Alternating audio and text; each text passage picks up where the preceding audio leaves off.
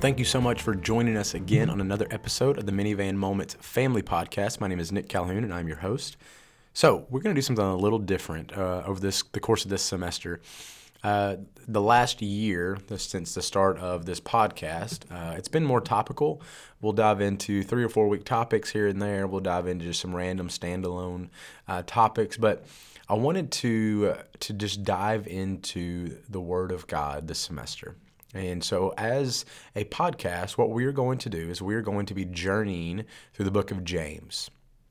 So, each week, uh, we're going to read just a small passage uh, out of the book of James. We're going to go verse by verse, section by section, uh, hoping by, by the end of the semester, we'll have covered the majority of the book of James, if nothing else, the big themes of James. A couple reasons we're doing this. One, uh, as a student ministry uh, at Harding Baptist Church, we are actually about to begin going through the book of James every Wednesday night. Uh, and so, if you're a student and you're part of our ministry, these are going to be verses and, and themes that we're going to be talking about all semester. Uh, and so, hopefully, as parents of those students, uh, this will give you an insight into what we are discussing. Uh, however, I know that there are many that may not be uh, part of our church that also listen into this podcast.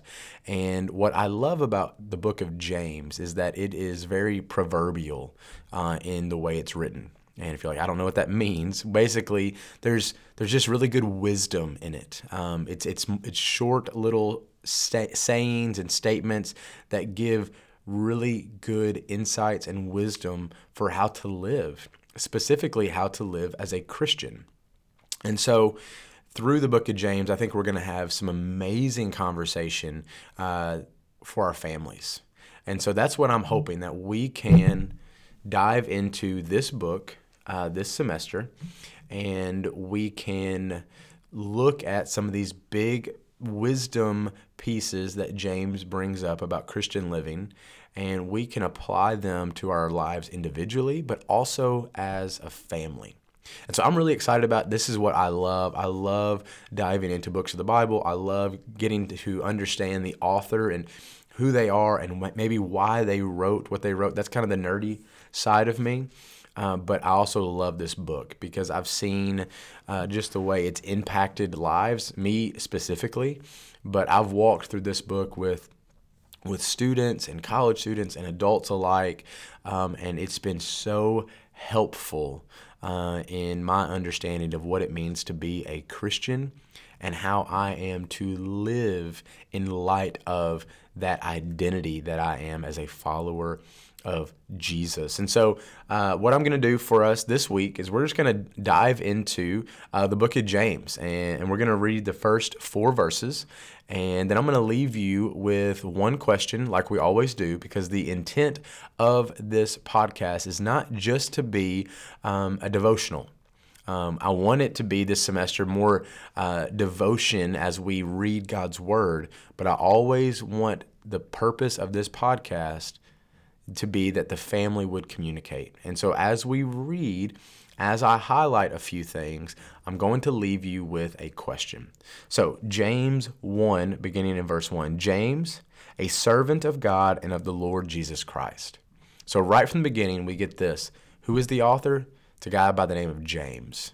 And if you know anything about this guy named James, you also know that he is the brother of none other than Jesus himself. But I love this. He doesn't start his his letter by saying James, the brother of Jesus, trying to gain some popularity, trying to gain some clout with his backing. Like, hey, look at look at me, read what I wrote because I'm the brother of Jesus. No, what does he do? He says James, a servant of God and of the Lord Jesus Christ. He doesn't say I'm the brother of Jesus. He says I'm a servant of Jesus.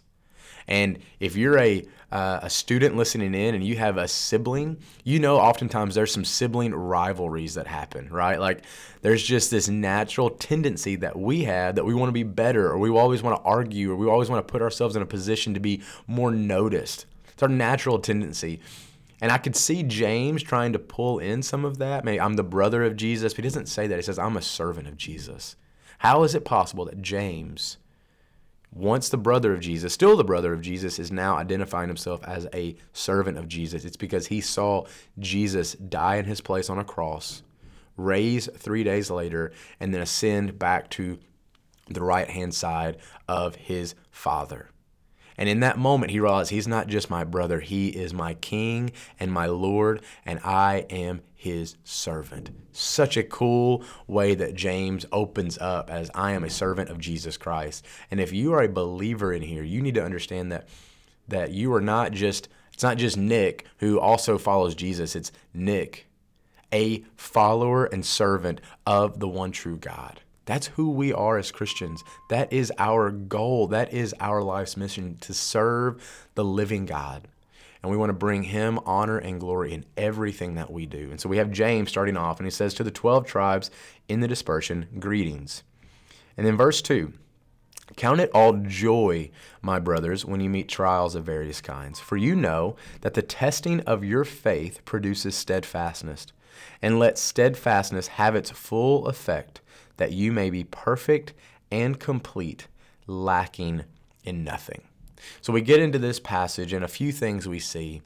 Uh, James words this kind of odd. He says, Count it all joy when you meet trials of various kinds.